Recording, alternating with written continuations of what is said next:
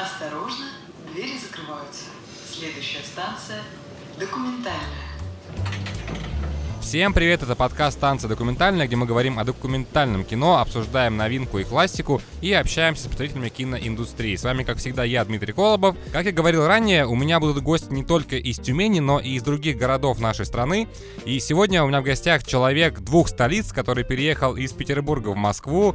Это режиссер и сценарист, автор фильмов «Поверить в сказку», «Лида» и многих других Константин Рай. Кость, привет! Привет, Дима, и всем привет, кто нас слушает. Очень очень рад тебя видеть и тебя слышать, потому что мы с тобой давно, давно не виделись. Последний раз мы виделись с Костей в Москве на кинофестивале «Докер», а познакомились мы вообще с Костей на кинофестивале «Героев» в Красноярске. Прежде чем мы начнем с тобой обсуждать, мне, наверное, хочется вспомнить кинофестиваль в Красноярске, потому что мне он очень понравился. Это был первый мой кинофестиваль в моей жизни, и, насколько я помню, ты тоже был очень доволен. Ну, я не могу, наверное, сказать, что очень доволен. Это будет все-таки преувеличение, но все было классно. Как минимум потому, что э, были приятные люди, мы с тобой познакомились, это уже немало и важно. Ну, плюс была возможность посмотреть какое-то кино. Ну, собственно, эм, это же цель любого кинофестиваля, да, э, посмотреть кино, потому что очень часто ты э, видишь там фильмы, которые больше нигде и никогда ты не посмотришь. Ну, просто в силу того, что далеко не все выходит, понятно, э, в прокат, и не только российский, в любой прокат. И мы с тобой смотрели прекрасно Иран, иранский фильм. Мне кажется, ты сейчас говоришь не про иранский фильм, ты говоришь про сирийско-швейцарскую работу «Соседи», которая добрая лиричная комедия, которая по итогу такой не оказалась. Вот ты абсолютно прав. А я почему-то фильм назвал иранским. Не знаю почему. Ну, это просто а, арабская страна, на самом деле. Просто после этого фестиваля я связывался с компанией-дистрибьютором, и мы хотели показать его в рамках нашего киноклуба в Тюмени, и сначала они даже согласились на эту, скажем так, авантюру, но потом начались определенные трудности, и, к сожалению, мы его в Россию привезти не смогли, вот уже именно в Тюмени, на наш киноклуб. Но тот фильм, да, безусловно, я помню, и очень часто о нем рассказываю, много раз пытался найти его где-нибудь в свободном доступе, ну вдруг, вдруг где-то вот он появится, но так и не получилось. Да, это маловероятно, что э, в свободном доступе. Просто видишь, э, какие-то фильмы, которые появляются в свободном доступе, очень часто это же, ну, какая-то пиратская история. И так или иначе, все равно это фильмы, которые кого-то заинтересовали, какой-то был резонанс и так далее. А если мы говорим о чем-то не очень раскрученном, довольно локальном, э, грубо говоря, кто займется тем, чтобы его пиратить, выкладывать в сеть и так далее. А люди, которые его снимали, ну, я имею в виду и режиссера там, или продакшн-компанию, кинокомпанию, которая снимала, конечно, они заинтересованы в том, чтобы это э, продавать, продвигать и так далее. Поэтому, именно поэтому, возвращаясь к тому, о чем я говорил, я очень люблю и если есть такая возможность, всегда стараюсь это делать, посещать кинофестивали самые разные, именно потому что э, редкая возможность увидеть кино, которое, вот видишь, уже сколько времени прошло, а ты фильм «Соседи» помнишь, и как-то он в тебе отзывается. И с фестивальными работами так на самом деле очень часто. Да, я соглашусь, но фестивальные работы, знаешь, довольно-таки интересные. Просто буквально, наверное, недели 3-4 назад у нас в Тюмени было «Эхо Флортианы», я там был модератором, и у нас был показ фильма «Ишим» тюменского режиссера Кирилла Султанова. И вот это к вопросу о том, что документальное кино всегда, знаешь, воспринимается немножко двояко, потому что э, часть зала после просмотра сидела глаза на мокром месте, но нашлись люди, которые э, задавали мне вопросы. Я выхожу и говорю, вот мы посмотрели такой фильм, он э, был на стольких фестивалях, он попал в шорт-лист премии «Золотой орел», на что мне такая женщина, ну, таких взрослых лет э, спрашивает, вот этот фильм попал в шорт-лист, вот этот фильм ездит по фестивалям. Я говорю, да, вы все правильно сказали, он ездит. И мне говорит, странно, конечно, очень странно. То есть вот это всегда такая история, мне кажется, что сложно воспринимать, э, да, документальное кино как-то с одной стороны. Безусловно, документальное кино, документальному кино, кино-кино. Э, в общем, много разных документальных фильмов, ну, как и игровых, и всех остальных. Понятно, что далеко не все, что э, получает какое-то признание у профессионального сообщества, откликается у зрителя. Но мне кажется, что вопрос не только в документальном кино как таковом. В любом кино достаточно просто посмотреть на фильмы, которые побеждают или попадают в шот-лист э, Берлинского кинофестиваля. Я говорю об игровых картинах очень многое вообще смотреть сложно. Потому что Берлинский кинофестиваль, являясь одним из ведущих да, киносмотров мира, ну, у него есть некая своя а, политика, да, есть некий свой взгляд на то, какое кино им нравится. Очень часто это сложное кино, медитативное кино и так далее. В Каннах Гран-при взял э, фильм игровой э, тайского режиссера не вспомню, как он называется, может быть, там, если кому-то будет интересно, легко довольно это гуглится. Короче, но я не смог его досмотреть до конца. Ну, то есть я в какой-то момент понял, что все, я просто вскрываюсь, это сложно. А это игровое кино, которое, ну, как бы, там есть сюжет, там есть история и так далее. Поэтому то, что кому-то сложно смотреть документальное кино, сложно понимать его, это нормально. Я не вижу здесь никаких вообще противоречий. А, ну что ж, на этом мы перейдем немножко к твоей уже, собственно, личности. Расскажи вообще, как ты сам попал в документальное кино, потому что я знаю, что ты не всегда занимался именно им. Не всегда занимался. Я выпускник Петербургского университета кино и телевидения.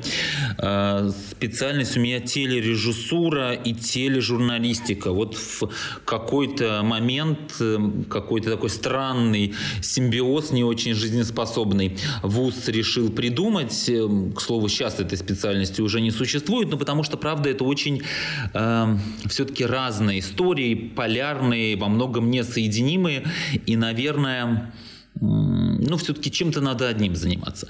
Поэтому, в общем, образование у меня режиссерское, и журналистское одновременно. Режиссуру нам преподавал Виктор Федорович Семенюк, такой, ну, такая заметная фигура э, в советской документалистике. Э, и я, собственно, 10 лет первые какой-то своей профессиональной деятельности я занимался журналистикой, я работал эм, в новостях. Я помню, когда мы с тобой в Москве сидели, общались, я нашел э, архивный телесюжет, где Костя стоял в кадре, записывал стендап. Э, мне очень жаль, что это формат аудиоподкаста, потому что если бы это был видеоподкаст, я бы обязательно вставил э, этот кусок в подкаст. Но кому интересно, вы просто можете поискать на YouTube, мне кажется, Константин Райх, и там 100% вам выпадет э, стендап Кости. Может быть, если... Не, ну должен выпасть. Э, так вот, я, собственно, 10 лет проработал эм, журналистом, и в какой-то момент я просто для себя понял, что надо куда-то двигаться дальше. Просто давай будем честны с эм, журналистикой. Все как бы всегда у нас в стране было сложно. Потому что, с одной стороны, это опасная профессия, с другой стороны, ты не всегда можешь ей заниматься, не всегда есть возможности и так далее. Плюс еще, все-таки, она довольно конечна, потому что так сложилось, что в России журналистика, вообще сфера информации – это удел молодых, так или иначе. То есть, э, если, не знаю, включаем сериал Morning Show, и мы видим службу информации в Штатах, там это очень уже в возрасте люди очень часто. У нас как бы это не так. И в какой-то момент ты действительно приходишь к тому, что хочется чего-то другого, хочется как-то глубже э, разбираться с какими-то темами, хочется э, снимать не репортажи по три минуты, а снимать часовые фильмы. Понятно, что э, в формате новостей или в принципе в телевизионном формате это все довольно сложно делать. Поэтому в какой-то момент и появилось документальное кино. А как ты решился на переезд в Москву? Потому что ты же работал в Питере, и в принципе Питер тоже такая ну, назовем это второй столицей России, да, где тоже много возможностей, но так или иначе ты уехал оттуда. Ты знаешь, к сожалению, это, ну, на мой взгляд, большая проблема современной России. Это некая такая максимальная центричность. Это уже давно существует, да, что, э, ну, как бы жизнь так или иначе, она всей страны, она стягивается к Москве. Такой вот, как бы, такой ситуации, которая есть, например, в Европе. Понятно, что у каждой страны есть, э, есть столица, э, но есть и большие другие города, где тоже происходит жизнь. Или если мы посмотрим на Штаты, где, в принципе, все очень разнесено. У нас, к сожалению, э, так устроено, уже много десятилетий, что все все равно концентрируется в Москве. Поэтому какой бы ни был прекрасный Петербург, эм, какая бы ни была прекрасная в Петербурге школа документалистики, это все замечательно. Но если мы говорим о профессии, если мы говорим о развитии, то, конечно, какие-то реальные перспективы – это данность, могут быть только в Москве. Поэтому в какой-то момент я понял, что надо двигаться дальше, и почему бы не попробовать Москву, э, тем более, что я Москву люблю. У меня есть знакомые, которые, знаешь, э, переехали из Петербурга в Москву, но они, как они говорят, они в Москве же работают, а в Петербурге они живут. Ну вот это не моя история. Я вполне себе живу в Москве, люблю ее. В моем сердце она занимает ничуть не меньшее место, чем Петербург. На этой такой романтичной ноте, да, я могу перейти к следующему вопросу. А, мы с тобой, когда общались, ты говорил, что ты еще пишешь сериалы для, телеканала «Домашний». Все так. Скажи нашим слушателям, как в одном человеке может уместиться человек, который пишет сериалы для «Домашнего» и который снимает серьезное документальное кино, например, такой как «Лида»? Ну, и я еще, помимо всего прочего, занимаюсь э, э всякими разными проектами не очень серьезными, скажем, более коммерческими, э, занимаюсь проектами, ну, каким съем, не знаю, съемкой рекламы, написанием еще каких-то текстов. Проект, который я делаю сейчас, э, он вообще о молодых российских дизайнерах одежды. Может быть, мы с тобой еще об этом поговорим. Э, в общем, много всего разного. Хороший вопрос, как все это уживается. Ты знаешь, мне кажется, что это мой личный способ э, борьбы, во-первых, с рутиной, потому что когда ты занимаешься разными вещами, когда ты работаешь в разных направлениях, это некая возможность для отдыха, да, то есть вот я закончил, э, не знаю, закончил серьезное документальное кино. И после этого я сел, написал, допустим, какой-то сериал. И в этом смысле я как бы отдыхаю от док-кино, да, но при этом продолжается какой-то процесс, продолжается жизнь, профессиональная в том числе. И есть еще один важный фактор, который, к сожалению, э, в современных реалиях никто не может э, отторгать. Это финансовый вопрос. Э, далеко не всегда ты можешь как-то достойно заработать, снимая серьезное документальное кино. И давай честно, но это тоже не секрет. Э, за сценарий игрового сериала платят лучше, чем за документальное кино. Поэтому тут, понимаешь, как-то надо все время э, балансировать чтобы и работать, и реализовываться, и зарабатывать. Вот говорю как есть. Слушай, это очень интересно, на самом деле. Вот э, мы когда с Кириллом Султановым общались на Флортиане, э, он никогда не занимался документальным кино, он сейчас учится, точнее уже отучился в Московской школе кино, и на как раз-таки первом курсе он делал документальный фильм.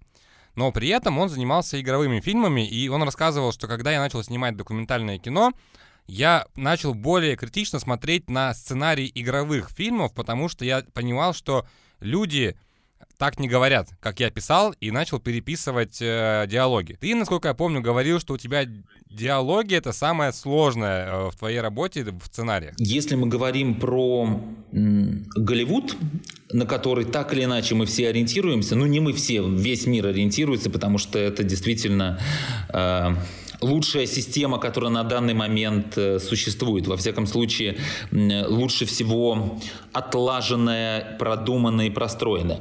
Э, в Голливуде очень часто э, над сценарием работают сценаристы по разным направлениям. То есть один сценарист придумывает какую-то канву, другой пишет поэпизодник, третий пишет диалоги.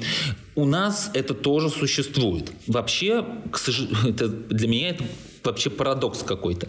В общем, люди, которые пишут диалоги, это такая, знаешь, вот низшая каста. Потому что считается, что диалоги писать проще всего. Эти люди меньше всего зарабатывают. Считается, что сложно придумать историю, сложно придумать какие-то перипетии, ее развить. А писать диалоги это просто. У меня ровно пропорционально обратная ситуация. Для меня диалоги это всегда самое сложное. Я очень долго всегда пишу диалоги. Это прямо работа всегда на э, несколько месяцев. Твоя ремарка по поводу того, что документальное кино дает возможность посмотреть на то, как говорят люди э, в твоем сценарии игровом и понять, что люди так не говорят, это очень точно. Потому что у меня это так часто бывает. То есть ты пишешь диалоги, э, потом откладываешь, возвращаешься к этому, не знаю, там, через день или через два, и просто ты начинаешь переписывать, начинаешь, э, ну, как-то упрощать это все. Просто вспоминая какую-то речь, каких-то людей, себя в тех или иных обстоятельствах. Да, чтобы это все было максимально, максимально приближено к реальной жизни. И в этом смысле, конечно, документальное кино – это тоже такое тебе подспорье. То есть одно помогает другому, безусловно. Тогда сейчас продолжим в тему документального кино. Одна из твоих последних работ — документальный фильм «Лида» про Лиду Маниаву, э, руководителя московского хосписа «Дом с маяком». Э, этот фильм как раз-таки я посмотрел на кинофестивале «Герой в Красноярске». Мне лично очень понравилось. У нас потом была еще с Костей такая небольшая дискуссия на тему того, что мне не хватило планов с интервью в фильме, а ему, наоборот, э, слишком много было кадров с интервью в нашем фильме, и мы поняли, что у нас немножко разные а, жанры документального кино получились, то есть у Кости ближе к кино, у нас более ближе к журналистике.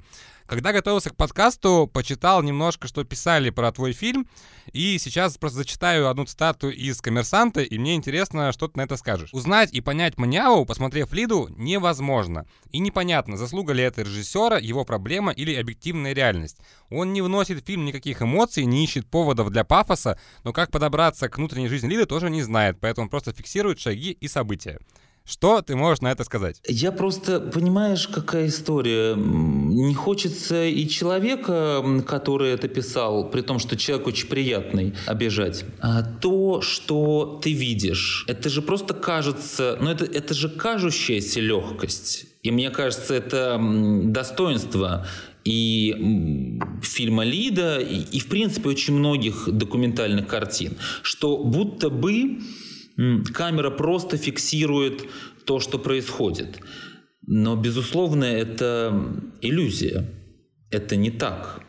Э, это просто невозможно. Э, во-первых, этому предшествует большая работа подготовительная. То есть ты же продумываешь, что ты будешь снимать, ты продумываешь, как ты это будешь снимать, ты отбираешь эпизоды, которые будешь снимать, потому что так или иначе они работают на раскрытие темы, раскрытие героя, а дальше ты это компонуешь.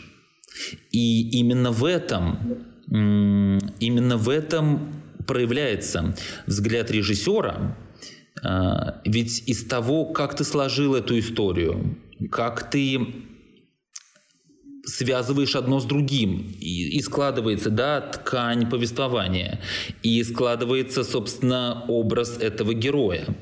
Поэтому ну, это немножко наивное представление, да, что я просто беру и показываю. Нет, я беру и показываю то, что э, я считаю нужным, и то, что работает, да, на раскрытие персонажа, э, героя персонажа, это не совсем корректно. Это первое. А второе, Второе, что касается э, вот этой фразы про то, что Лиду невозможно понять. Э, я ее разделяю. Понять, узнать, да, там, не, помню, как там точно э, в статье было сказано, но действительно ты можешь понять и узнать Лиду ровно настолько, насколько она тебе это позволяет. И мне кажется, что это тоже характеристика этого героя. Ну, то есть, если ты узнал э, недостаточно, если тебе чего-то не хватило, ну, вот в случае с Лидой это твои проблемы. Ну, то есть она дает столько, сколько считает нужным. И мне кажется, что это тоже ее очень характеризует маленький такой, блин, такое ощущение, что я оправдываюсь, но я не оправдываюсь, просто рассказываю, как есть и э, как я думаю. И третье, наверное, что я еще скажу, после э, премьеры, у нас была премьера в декабре прошлого года, ко мне подходили сотрудники фонда, коллеги Лиды, говорили, что они Лиду такой никогда не видели. И это было для меня хорошим комплиментом. Но главное, ко мне подошла Лидина мама, которая сказала, что вот она впервые увидела дочь такой, какая она есть на самом деле. И мне кажется, это лучший комментарий, который может быть. Слушай, я от тебя хочу сказать на самом деле, что Лида мне очень понравилась. Это такой, на самом деле, ну, очень тяжелый, но в то же время душевный фильм на самом деле. И я всем рекомендую его посмотреть. Он есть в свободном доступе на площадке ОККО, поэтому если вам интересно, то обязательно смотрите.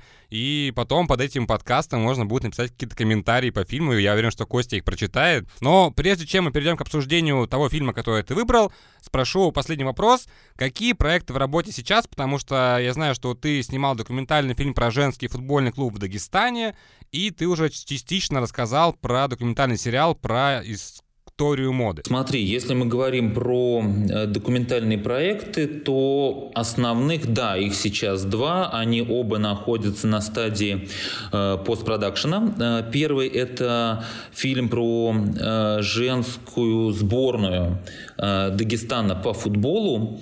Мы снимали этот фильм весь этот год, много там материала, много накала, потому что, конечно, барышни мусульманки в том числе.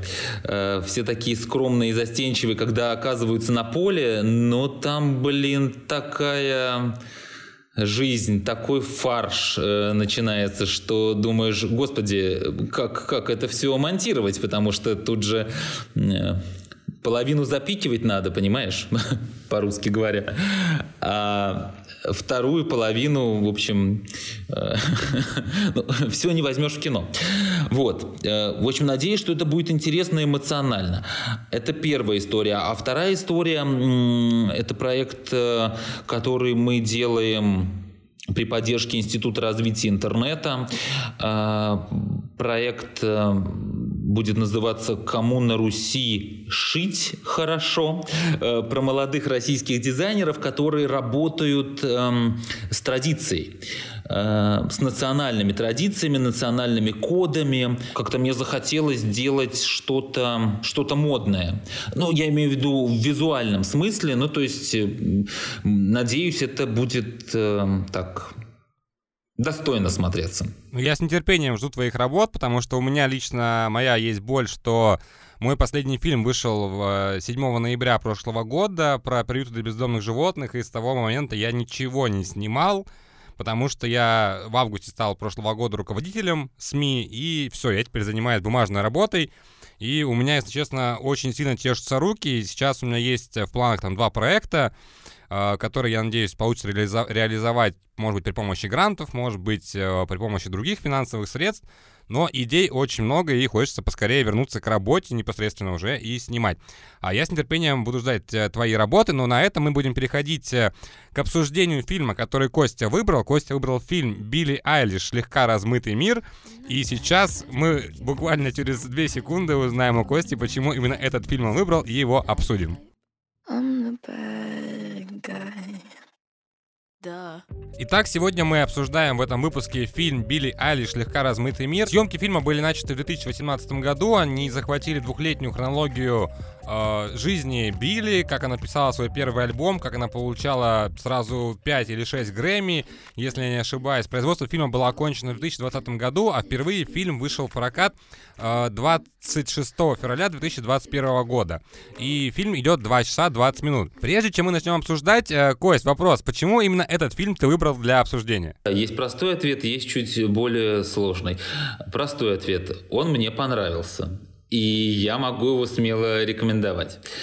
Плюс это довольно ну, такой понятный фильм. То есть это легко смотреть. Э, тут, мне кажется, мало у кого возникнут вопросы, типа, а что это? А про что это? И так далее. И есть чуть более сложный ответ на твой вопрос. Мне кажется, что документалистам, и не только начинающим, э, этот фильм может быть полезен, чтобы посмотреть, э, как э, можно и как нужно работать, ну, как пример достойного документального кино. При этом э, кино коммерческого, успешного, которого у нас, к слову, не так много. Я от тебя хочу сказать, что я не являюсь фанатом Билли Айлиш, в отличие от Кости. Я знал только один трек, это Bad Guy, который, мне кажется, взорвал вообще все там чарты, когда появился. Но могу сказать, что я получил удовольствие от просмотра, хотя хронометраж меня изначально пугал.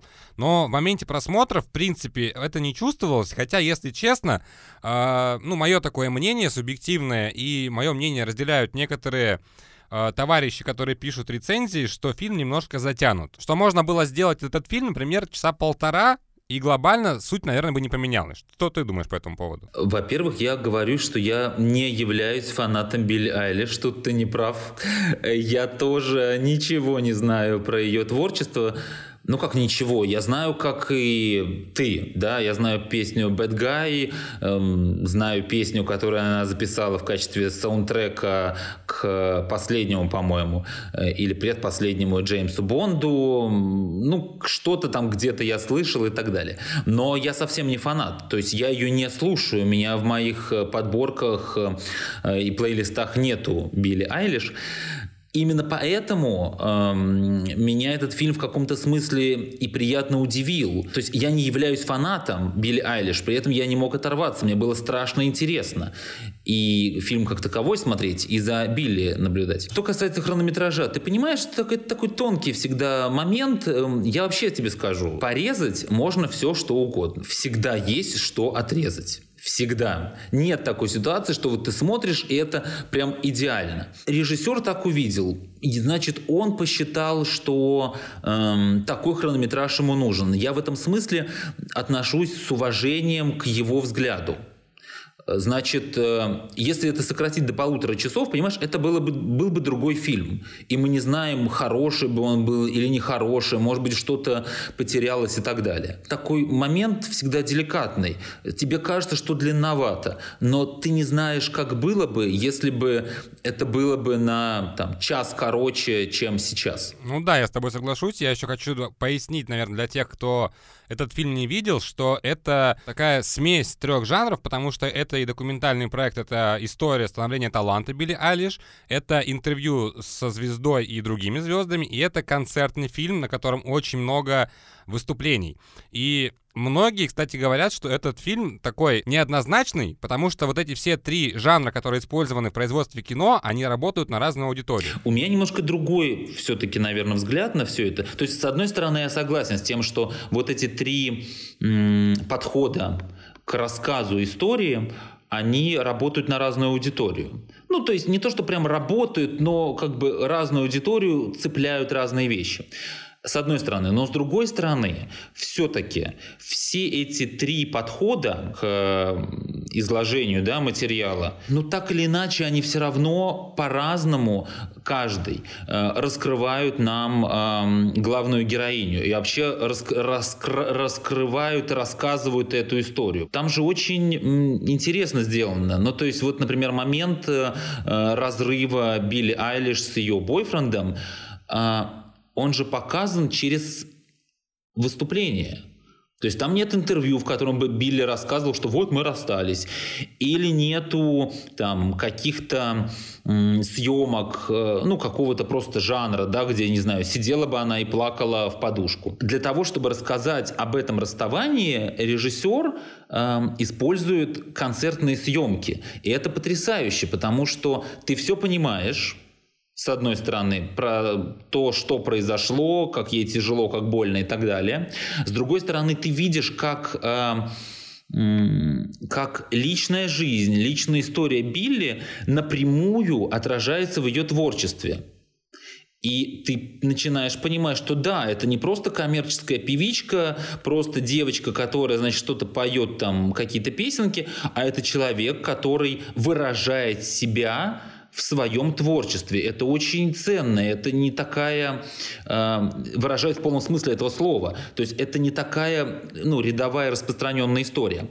И в-третьих, понимаешь, мне просто кажется, что это довольно, ну, такой изящный ход сам по себе. То есть не, мы говорим об этом не напрямую, мы говорим об этом вот чуть-чуть как бы э, заходя с другого угла. И именно поэтому это становится еще более интересно смотреть. Если бы сидела Билли и рассказала, вот мы расстались, это бы не так тебя э, захватывало, э, как съемка концерта через там день или через неделю, я уж не помню, после расставания, где она плачет на сцене, где она э, впрямую это не говорит, но ты понимаешь, что вот все, что она поет, это об этом чуваке, это об этом расставании, это об очень сложных для ее маленького маленького возраста эмоциях. Поэтому мне кажется, что тут э, здорово сделано, что это так все переплетено. Вот ты сейчас упомянул про ее возраст, и мне хочется сказать, что когда я смотрел фильм, не возникало ощущения в принципе, что ей 17 лет. То есть в ее репликах, в ее поведении, чувствуется такая уже взрослость, осознанность, которая она понимает, что она хочет, но при этом э, очень много есть на самом деле историй подростковых, потому что я когда смотрел, я себя поймал на мысли, что она, знаешь, стала таким кумиром подростков во многом потому, что она поет о том, что волнует подростков самих сейчас. Потому что подросткам сейчас, вот нынешним, им тяжело живется. Очень много информации, очень много давления со стороны, со стороны родителей, а, со стороны общества. И Билли, мне кажется, сама тоже это переживает, и вот поэтому отражает это в песнях, потому что э, есть такое расхожее мнение, что многие считают, что ее творчество такое слишком депрессивное, что она специально такой образ себе создает, но она в фильме сама говорит о том, что э, нет, это так и есть, это мои мысли, и лучше я буду говорить про суицид, чем я суицид сотворю с собой. И, возможно, вот в этом такой кроется ее э, не знаю, феномен успеха, потому что я весь фильм я пытался понять, с кем ее можно сравнить из, знаешь, вот э, звезд поп-культуры предыдущего поколения. И мы с девушкой, ну, более-менее, так, знаешь, провели параллели с Аврил Лавин. То есть плюс-минус, вот у них что-то такое похожее есть, просто они немножко из разных поколений. Если Аврил Лавин это была такая э, бунтарская подростковая молодость, когда было другое время, то вот сейчас у людей, которые родились э, в 2000 году и позже, им достаточно тяжело. Я соглашусь с тобой полностью. Мне кажется, что на самом деле, э, на самом деле всем тяжело. Но правда, действительно всем тяжело. Просто 20-летние, там, 15-20-летние, эм, ну как-то они позволяют, наверное, себе Э, об этом говорить, это выражать. И ну, вот этот расхожий термин, да, новая искренность, она, вот эта новая искренность, э, она классная она классная. Я понимаю, что мне в мои 40 почти э, так же тяжело на самом деле, как и этим 20-летним. Просто, наверное, в силу возраста, в силу ну, каких-то разных обстоятельств, житейских, образования, семьи и так далее, так далее, так далее, я не могу э, быть э, настолько искренним, насколько могут быть эти 20-летние и насколько может быть искренней и открытой в проявлении своих чувств Билли Айлиш. То есть тут я немножко завидую. То, с кем можно ее сравнить, слушай, сложный вопрос, потому что ну, может быть, с Аврил Лавин, но в каком-то смысле, ты знаешь, ее можно сравнить да, да, даже с той же Бритни Спирс, понимаешь? Понятно, что это другой продукт, очень коммерческий и так далее, но в тот момент Бритни рассказывала там, свои, э, через свои песни о том, что волновало ее поколение. Да, да, это было легче, это было как-то более глянцевое, еще что-то, но вот тогда было такое время, тогда была такая у нее аудитория и так далее. Такие были способы выражения своих эмоций. Сейчас они более депрессивные, ну класс. Ну, не в том смысле, что классно, что они депрессивные, а классно, что есть возможность их выражать. А, мне еще, знаешь, что очень сильно запомнилось из фильма? Ее диалог с братом. А, брат — это Финиас О'Коннелл, который является ее продюсером. Он тоже снимается в этом фильме, естественно, куда же без него, потому что он получил Грэмми как лучший продюсер этого ну, проекта. И там есть очень классный момент, когда она говорит, что она ненавидит писать песни. И все песни ей пишет брат, она их просто исполняет. И у тебя такое происходит, ну, слом, наверное, немножко. Плюс я был в диком шоке, когда смотрел фильм и понимал, что весь свой дебютный альбом она записывала в комнате брата. То есть я достаточно много смотрел фильмов про музыкантов и игровых, да, и как бы документальных, и всегда это какая-то ну, элитарная студия, это продюсер, это лейбл, это вот все такое вот дорого-богато, скажем так. И здесь мы понимаем, что исполнитель и альбом, который взяли э, 7 Грэмми в один год, был записан просто на, э, на диване, там у окна, на такой же микрофон, на который я сейчас пишу подкаст. И ты в этом очень сильно удивляешь, насколько, насколько это удивительно, и насколько у него действительно большой талант, потому что в принципе-то у нее вся семья, да, музыканты, мы об этом не сказали. И у нее с детства была такая, ну как это, не предрасположенность, но вектор-то развития, мне кажется, был очевиден. Ну да, и мне кажется, что это потрясающе.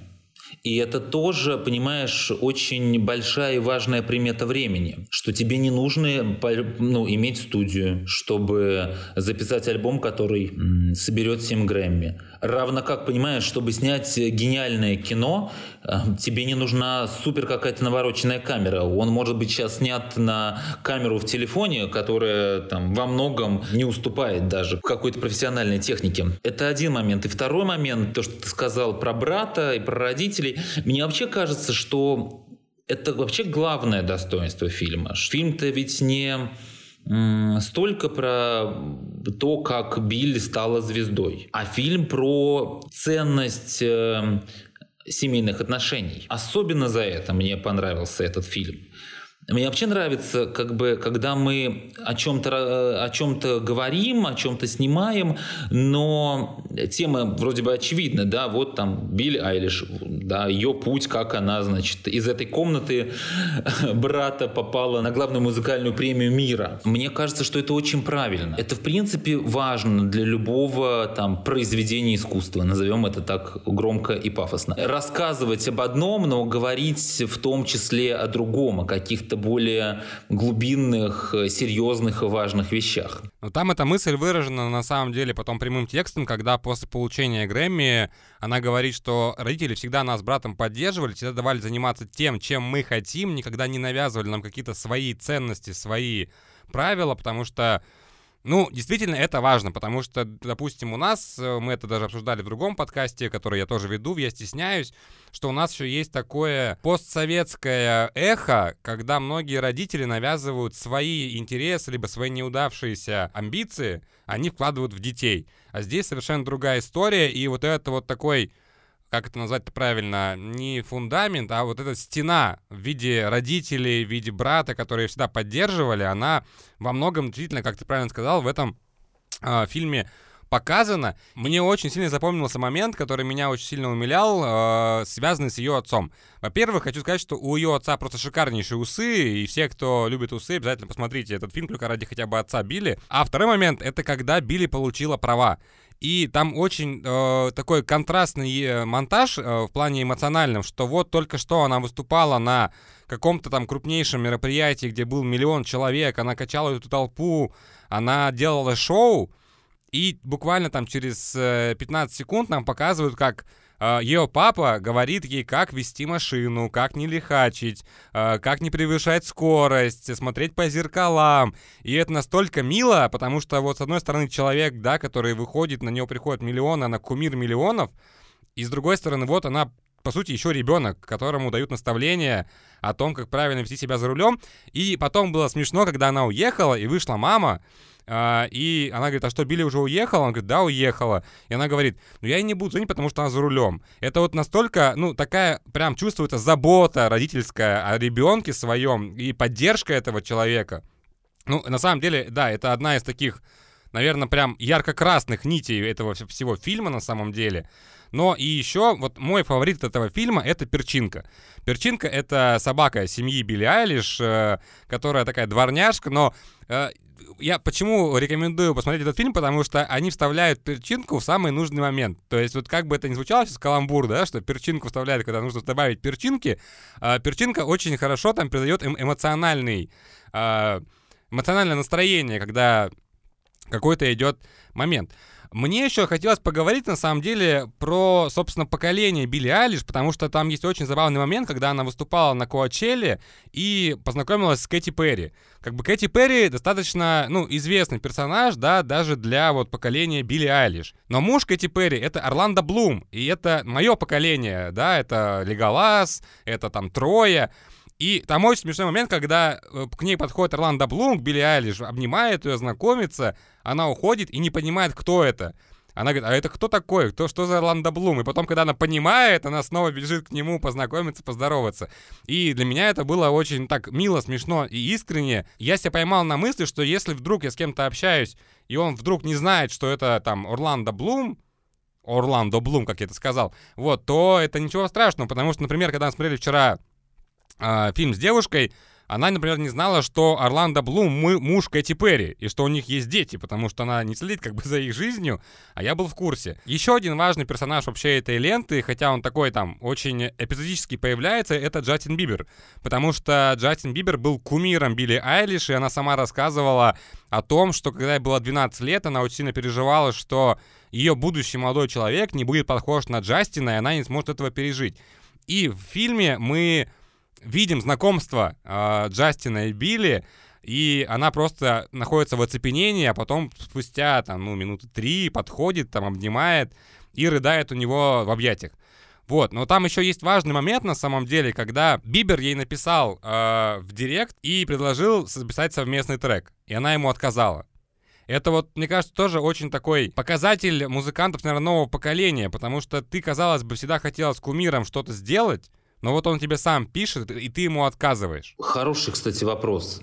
Прям мне кажется, что наши слушатели должны написать в комментариях, это какая-то примета нового поколения или это просто такая особенность э, конкретно Билли? Не знаю. Вот у меня, кстати, нет ответа на этот вопрос. Ты интересную штуку заметил, я что-то даже о ней э, позабыл. То есть я тебя сейчас слушаю, знаешь, такой, о, да ладно, да, правда там такое есть?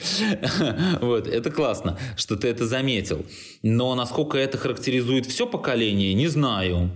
Просто, правда, было бы интересно спросить у тех, кому сейчас 20.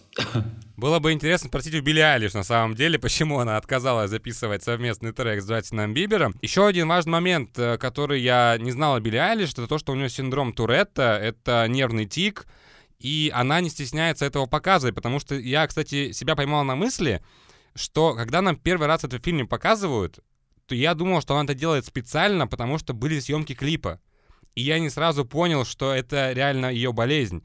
И когда во второй раз она ни с того ни с сего начинает дергаться, и мы уже понимаем, что это у нее, это болезнь, ну, ты еще больше, знаешь, как будто проникаешься к ней. То есть она не боится этого показать на камеру, потому что она знает же, что сейчас снимают. Потому что многие звезды, они боятся показывать свои слабости. А Билли Алиш нет. Там потому что еще вообще отдельная эпопея с ее лодыжкой, которую она вывихнула в Милане, и как потом все это показано было за кулисами в туре, когда просто ей массируют ногу, и через буквально секунду она бежит на цену прыгать. Ну, то есть это такой прям герой, трудоголик, наверное, не знаю. С одной стороны, да, а с другой стороны, вот этот момент про то, что у нее тик, и то, что она этого не стесняется, вот это вот это, на мой взгляд, однозначно характеристика нового поколения. Потому что, ну, я это сужу даже по своим каким-то знакомым юным, они гораздо свободнее в этом смысле, чем мы. Но как бы, а почему ты должен скрывать то, что у тебя какая, какой-то есть недуг, какая-то болезнь или какие-то еще твои особенности? Действительно, это ведь никак не характеризует тебя с какой-то негативной стороны. Это просто часть тебя. И скрывать это, ну, просто глупо. И в этом смысле вот это поколение зумеров, да, оно правильно все делает. Я прям поддерживаю обеими руками. Я могу сказать, что честно рекомендую к просмотру этот фильм. Э, ну, он правда заслуживает внимания. Он, конечно же, есть в открытом доступе. Его можно посмотреть, в принципе, в любое время. И я, наверное, знаешь, хотел бы обсуждение завершить э, цитатой э, из рецензии журнала «Сноб». Потому что мне очень понравилось, как они там описали этот фильм. И сейчас я зачитаю. Билли Айлиш слегка размытый мир кино вдвойне ценно для сегодняшних российских реалий. Реалий, в которых все чаще старшие ругаются с молодыми. Примеров споров можно найти сотни, а то и тысячи. Режиссеру картины Ар Джей Катлеру скоро стукнет 60. Режиссер — бумер в прямом смысле этого слова. Он родился в 60-е годы. Однако Катлер совершенно искренне интересуется героями поколения Z и видит, чему можно у них научиться. Вот, мне кажется, это прекрасное э, описание фильму, когда реально режиссер пытается узнать другое поколение, потому что, в принципе, мы много обсуждали, что документалист, когда начинает работать над какой-то картиной, он всегда погружается в, эту, в этот мир и узнает тоже для себя что-то новое. Абсолютно точно. А, во-первых, я хотел бы посоветовать еще один его фильм. Это фильм, который называется «Осенний номер». Не знаю, лет, наверное, 10, а может 20 даже этому фильму. Это фильм о журнале Vogue и Анне Вентур. Тоже очень крутая работа. Тоже ты просто погружаешься совершенно в новый... То есть как бы мир, который вроде бы... Ну, ты что-то знаешь про журнал Vogue, про вот эту Анну, «Дьявол носит Прада», все дела. Но ты это видишь все изнутри. Это то, тоже очень подробно, очень интересно снято. И более того, вот все, что мы в своей голове, знаешь, как-то держим про э, какой-то американский глянец, вот эти картинки Нью-Йорка, э, Анна, собственно, это, которая вечно в своих очках, э, это не просто какая-то хроника. Э, я удивился, что вот все, что где-то на подкорке у нас есть об этом, это все из этого фильма. Там, конечно, богатейший материал, тоже много всего снято. Режиссер в данном случае действует абсолютно правильно. И только так, мне кажется, и может действовать режиссер-документалист. Ему действительно интересно. И ты это сразу видишь. Потому что как только интересно режиссеру, так интересно становится и зрителю. Мне кажется, что это круто. А что касается возраста, что ему 60, есть, знаешь, такая, такая расхожая фраза, что кино — это удел э, молодых. Я вот с ней все время спорю. Молодость — это же очень такое относительное понятие. И мне кажется, что вот эта молодость, она равна, как-то равносильно, равноценна любопытству. Ну, потому что, когда ты, как, знаешь, маленький котенок, ему все любопытно, молодой человек, у него тоже, ему тоже интересно посмотреть на этот мир. И вот эту, э, вот эту молодость-любопытство, вот это надо в себе сохранять, неважно, сколько тебе лет. Хоть э, там 40, хоть 60, хоть 80, для того, чтобы снимать хорошее документальное кино. Тут такой, мне кажется, удачный пример. Ты видишь, что, да, человек, которому 60, ну, как-то вообще все понимает, про девочку, э, которая 17 ее ровесниках. Ну, потому что он так об этом рассказывает, что ты в это, в общем, погружаешься и влюбляешься. Это просто коллегам, э, коллегам, документалистам и тем, кто хочет заниматься документальным кино. Любите своих э, героев. Ты плавно подвел к финальной рубрике, где я прошу моих гостей дать рекомендации топ-3 документальных фильма, которые нужно посмотреть. Один ты уже назвал, поэтому давай еще два фильма. Это вопрос, э, это как это, вопросы со звездочкой, да? Господи, это очень сложно. Это очень, на самом деле, Дмитрий, это просто вопрос в поддых, я бы так его назвал, потому что, конечно, из всего сонма того, что выходит и существует, это, боже, как это сложно. Давай я назову два фильма максимально разные и довольно свежие. Из того, что можно посмотреть, э, я предлагаю посмотреть фильм «Гунда» Виктора Косаковского. Мне кажется, это невероятное кино про свинью. Собственно, это имя э, главной героини ее зовут Гунда, эту свинью. Вот. И это совершенно невероятное кино, которое там нет никого, там есть только животные. Есть свинья, поросята, э, лошади, курицы. При этом это кино, снятое без музыки, на интершумах, эм, но от этого вообще не оторваться. Слушай, а какой хрон у этого фильма, ты помнишь? Мне кажется, около час. Просто э, ты сейчас сказал, что документальный фильм про свинью, и я сразу же вспомнил э, фильм «Звезда Видетта», который я смотрел на Флэртиане. Это фильм, который час сорок про корову по имени Видет, которая жила в Альпах, была королевой там этих коровьих э, битв, баталий, но она потом постарела, и ее отправили доживать жизнь э, в одноместном стойле и смотрели, как она себя ведет.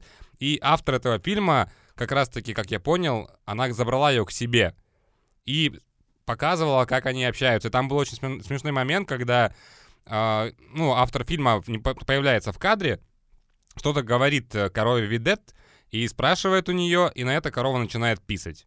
И это очень смешной момент, э, вот. Я просто вспомнил, поэтому этот фильм тоже рекомендую. Я сомневаюсь, что он есть в свободном доступе, потому что это фестивальное кино, но если вдруг вы где-то увидите показ фильма «Корова Виде... Звезда Видетта», рекомендую. И давай, Константин, последний фильм. И второй фильм э, «Полная противоположность Гунди», который я только что посоветовал. Э, фильм, э, который называется «Дьявол по соседству». The Devil Next Door, как-то так э, по-английски. Ну, «Дьявол по соседству» вы точно найдете. Прям это настоящий документальный блокбастер про человека, которого обвиняют в преступлениях э, в нацистском концлагере. Фильм полностью построен на исторической хронике, и от этого, ну то есть правда, ты смотришь как настоящий детектив. Тебе вообще не оторваться. Очень рекомендую. Слушай, мне стало интересно, конечно, больше про Гунду посмотреть, но я думаю, что в рамках этого подкаста я буду смотреть вообще все рекомендации, которые буду слышать от своих гостей, потому что фильмов документальных огромное количество, и поэтому этот подкаст, наверное, будет бесконечным, потому что пока мы будем записывать э, один сезон, будут сниматься другие фильмы, уже можно будет их обсуждать. Спасибо большое, что сегодня смог э, со мной пообщаться, обсудить фильм про Билли Айлиш, э, поговорить про твое творчество. Я напомню, что у меня в гостях был режиссер и сценарист Константин Райх. А ты что-то хочешь сказать в конце или нет? Всем пока, спасибо, что послушали наш треп, и я надеюсь, что кому-то было интересно, а для кого-то это будет полезно просто потому, что люди узнают про какие-то классные, действительно классные документальные фильмы. На этом будем заканчивать. Напомню, что со мной сегодня в студии был режиссер и сценарист Константин Райх, а это был подкаст «Танцы документальные». С вами был я, Дмитрий Колобов. Подписывайтесь, ставьте лайки и смотрите документальное кино. Всем пока!